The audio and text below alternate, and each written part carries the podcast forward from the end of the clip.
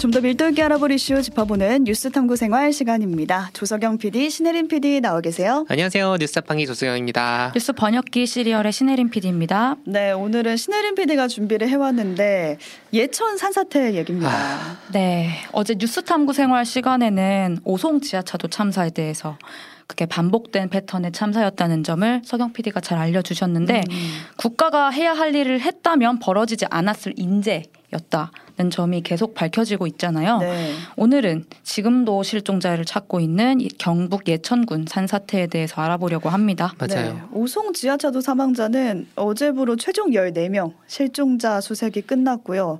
예천에서는 오늘 실종자 3명을 시신 수습을 더해서 현재 사망자가 12명, 실종자 5명 이렇게 전해져 오고 있어요. 인명 피해가 굉장히 커요. 네, 오늘도 큰 비가 내려서 비로 수색 복구가 음. 지연되고 있다고 하고 요.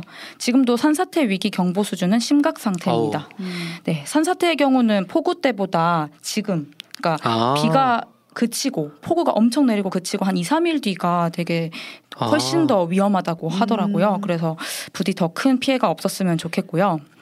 어, 오송 지하차도 참사는 제방 관리를 잘 해서 막았든가 아니면 교통 통제를 잘 해서 피했든가 음. 뭐 이런 식으로 했어야 됐잖아요. 그럼 산사태는 어떻게 했어야 됐나? 어떻게 막을 수 있나? 그러니까. 사람이 어떻게 할 수 없는 자연재해가 아닌가 이렇게 음. 생각이 되기도 해요.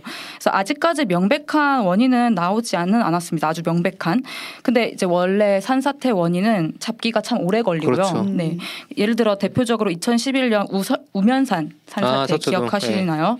이게 3년 걸렸어요. 이 논쟁이. 어, 원인이 나올 때까지. 네, 그리고 결과적으로 인재로 판명이 났습니다. 음. 이 서울시도 대응이 미흡해서 벌어진 일이었다고 인정을 했거든요. 음. 그러니까 이번에도 예천 산사태도 여러 가지 혹시 생각해볼 만한 지점이 있지 않을까 해서 조금씩 노출되고 있는 게 있어서 음. 세 가지로 나눠서 얘기를 좀 해드리겠습니다. 네, 세 가지 중에 첫 번째로 생각해 볼 점 어떤 건가요? 어떤 마을도 산사태 취약 지역이 아니었다. 산사태라는 게 뭐 토사가 이렇게 위에서 떠내려 와서 바위나 흙이 이렇게 음. 마을을 덮친 거잖아요. 산, 산림보호법에 따르면 2011년 그 아까 말씀드렸던 우면산 산사태 계기로 산사태 취약 지역이라는 걸 지정하는 걸 의무화시켰어요. 음. 그래서 지정을 하면 지정되면 그 지역이 해당 주민들에게는 그 담당 지자체가 개별 연락처로 경보 내용을 이렇게 통보해야 되고 어. 한해 두 번 정도 현장 점검, 오. 대피 훈련 이렇게 이루어져야 돼요. 음. 그러니까 물론 이렇게 잘 안 되는 지역도 실제로는 있다고는 합니다만은 그리고 산사태 위기 경보 심각히 발령될 경우에는 취약 지역 주민들은 반드시 음. 대피 하도록 되어 있습니다. 아. 오. 근데 예천군이 지정해서 관리 중인 산사태 취약 지역이 모두 66곳이라 그래요. 근데 이번에 예천에 4개 마을이 피해를 입었는데 전부 취약 지역에 제외가 되어 있었다는 아. 거죠. 어, 진짜요? 그러니까 마을을 둘러싼 그 지금 지도로 보여드리고 있는데 마을을 둘러싼 그 백두대간의 지형 네 곳은 산사태 취약 지역으로 지정이 돼 있는데 음. 그 사이에 감싸고 있는 그 안에 가운데. 있는 네, 네 개의 마을은 다 지역 지정이 안 돼 있었다는 아. 거예요. 뭐 육, 짧, 짧 작게는 600m, 길게는 1km에서 5km까지 아이고. 떨어져 있었다고 해요. 아, 아. 설마 여기까지 덮치겠느냐 네, 했던 그렇죠. 거군요. 네. 그 1km에서 5km 정도 떨어져 있었던 마을 같은 경우는 아예 이번에 산사태로 통째로 떠내려간 백성리라는 아이고 마을입니다. 피가 제일. 컸는데. 네. 주민들의 인터뷰를 보면 산사태주의보는 못 듣고 호우주의보 관련 알림만 어. 떴다 이런 음. 내용이 많아요. 그러니까 산사태가 네. 설마 우리 마을을 덮칠 거라고는 음. 그동안 뭐 취약 지역이라고 알람이 온 것도 없으니까 상상을 음. 못 했을 건데 취약 지저, 지역이라고 지 정이라도 됐으면 그동안 그러니까요. 음. 어떻게 대비할지 그런 방법이라도 알 수 있었을 것 같은데 아쉽네요. 네, 그래서 이제 두 번째 얘기를 할 수 있을 것 같은데요. 10년 동안 예천 마을에 온 특이점이 있습니다. 음. 먼저 전문가 얘기를 어, 갖고 왔는데 전문가들이 산사태는 지금 보통 사람이 건드려야 나타나는 경우가 음. 많다고 해요. 네. 그러니까 산사태 권위자라고 불리는 이수곤 전 서울시립대 교수가 있는데 세계일보에서 인터뷰를 했어요. 자연적으로 사- 산사태가 발생할 확률은 10% 내외래요. 인명 피해가 발생한 곳을 검토해 보면 8, 90%는 사람이 인공적으로 어. 아하. 건드려 놓은 곳에서 발생을 했고 네. 이번 그래서 경북 인명 피해도 인재일 가능성도 크다 이렇게 이렇게 음. 조심스럽게 말씀을 하기도 했고요. 또 인재라는 단어가 나오네요. 네, 그리고 경북 예천 산사태 상황을 분석해본 홍석환 부산대 조경학과 교수는 한겨레 인터뷰에서 산사태가 일어난 상부를 보면 어김없이 계곡 급경사지에 벌목을 한 곳이 있다. 아. 이런 내용을 말씀하시기도 했는데 예천 마을의 경우 피해자들이 상당수 귀농한 사람들이거든요. 아이고. 아 원래 여기 살던 사람들이 아니에요. 네, 상당수가 그래요. 그래서 원주민들 증언에 의하면 10년 전부터 많이 바뀌었다. 음. 산지를 대규모 개간을 해서 사과밭으로 바꿨다는 거예요. 그래서 실제로 중앙일보가 백성리 아까 말씀드린 피해가 크다는 그 백성리 현장을 드론으로 촬영해서 타- 살펴봤더니 음. 산사태 발생 지점이 다 사과밭이라고 해요. 아. 네, 네.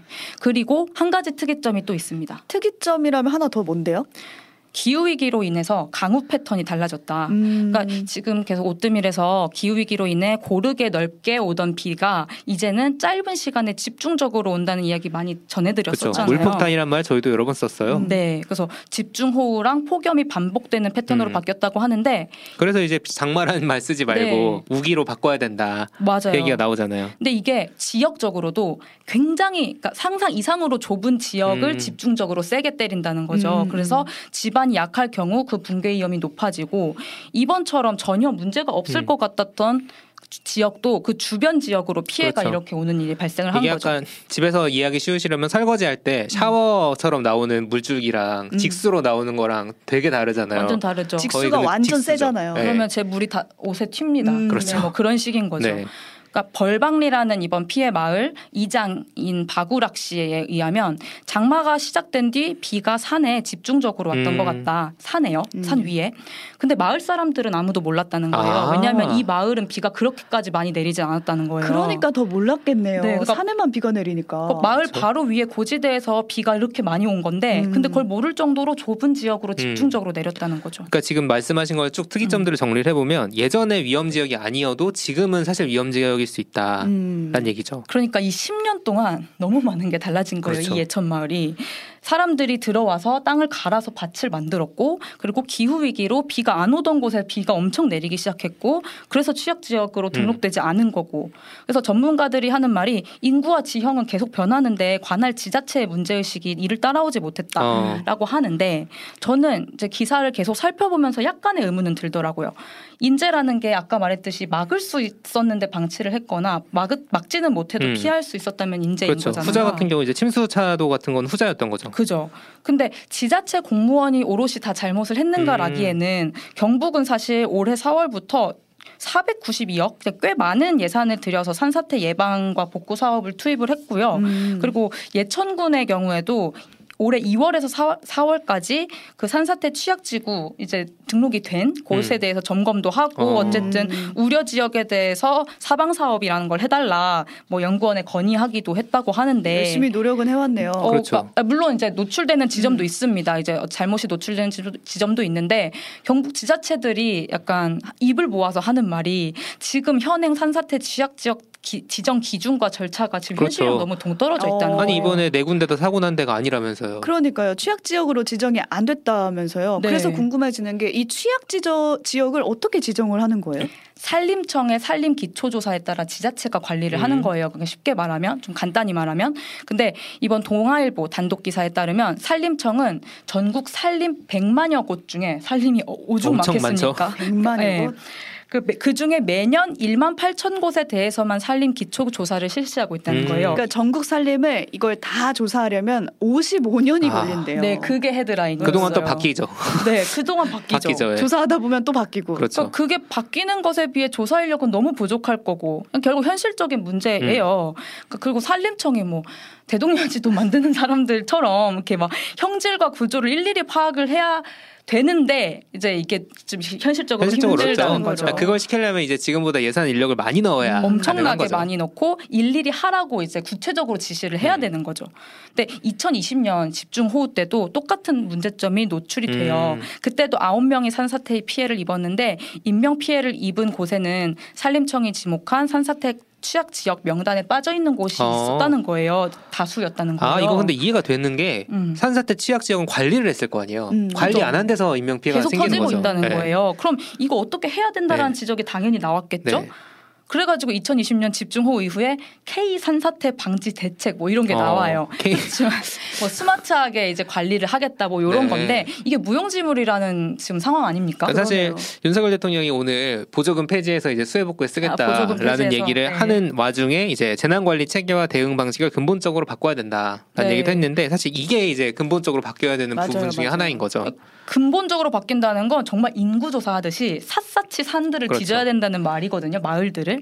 그래서 이 상황은 공무원 한두 명의 책임으로 뭔가 돌릴 수 있는 문제도 아니고 그렇다고 인재가 그렇죠. 아니라고 볼 수도 음. 없는 문제고 총체적인 시스템을 완전히 정비해야 되는 문제고 무엇보다 예방을 했었어야 되는 그렇죠. 문제다. 이거는 뭐 복구의 문제가 좀 아닙니다. 그러니까 이수공 교수님 아까 얘기해 주셨는데 선진국은 예방이 70% 복구에 30%를 쓴다고 해요 음. 예산을. 근데 거꾸로다 우리나라는. 저희는 복구에 더 네, 많이 복구에 더 많이. 이게 말이 네. 이게 소일코 외양간 고친 돈더 쓴다는 얘기거든요. 네, 그러니까 이게 일선의 문제가 아닌 거잖아요. 음. 그러니까 방향성의 문제 고 저는 이 책임은 확실히 이 부분에 대해서는 중앙 정부에 있다. 중앙정부 쳐야죠. 네. 그럼 지금 같은 이런 행정 공백들을 메우려면 윗선에 아주 꼼꼼한 구체적인 리더십이 애초에 필요를 했었다. 음, 그래서 인제는 공무원 개개인의 책임이 아니라고 생각할 수가 있는데 개개인의 책임은 아니다. 그런 면에서 어제 귀국해서 이제 어제 윤석열 대통령이 귀국을 해서 중앙재난안전대책본부 회의를 했잖아요. 음. 그때 대통령이 한 말 어제 화제가 많이 됐었죠.